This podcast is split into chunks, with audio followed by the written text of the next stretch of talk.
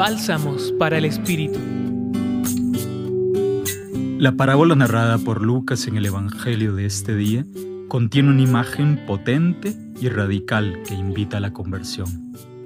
En ella no se nos explica en qué consiste la muerte, sino que subraya lo que es importante y central para la vida de un seguidor de Jesucristo y, con ello, hace explícito al menos tres contenidos de la salvación.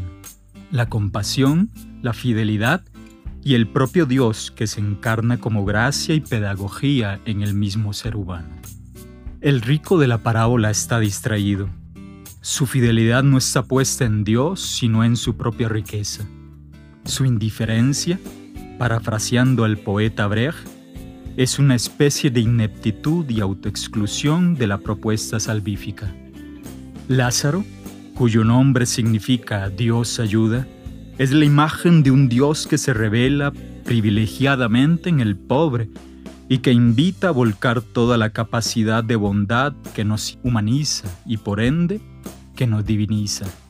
Así, la salvación no es un premio legalista para una vida correctamente vivida, sino un itinerario vital como don y opción que tiene por centro la búsqueda de Dios, que es sostenido por ese mismo Dios encontradizo en el prójimo y en cuyo encuentro nos capacita para la compasión, y que torna nuestra fidelidad y libertad en una bendición para los demás.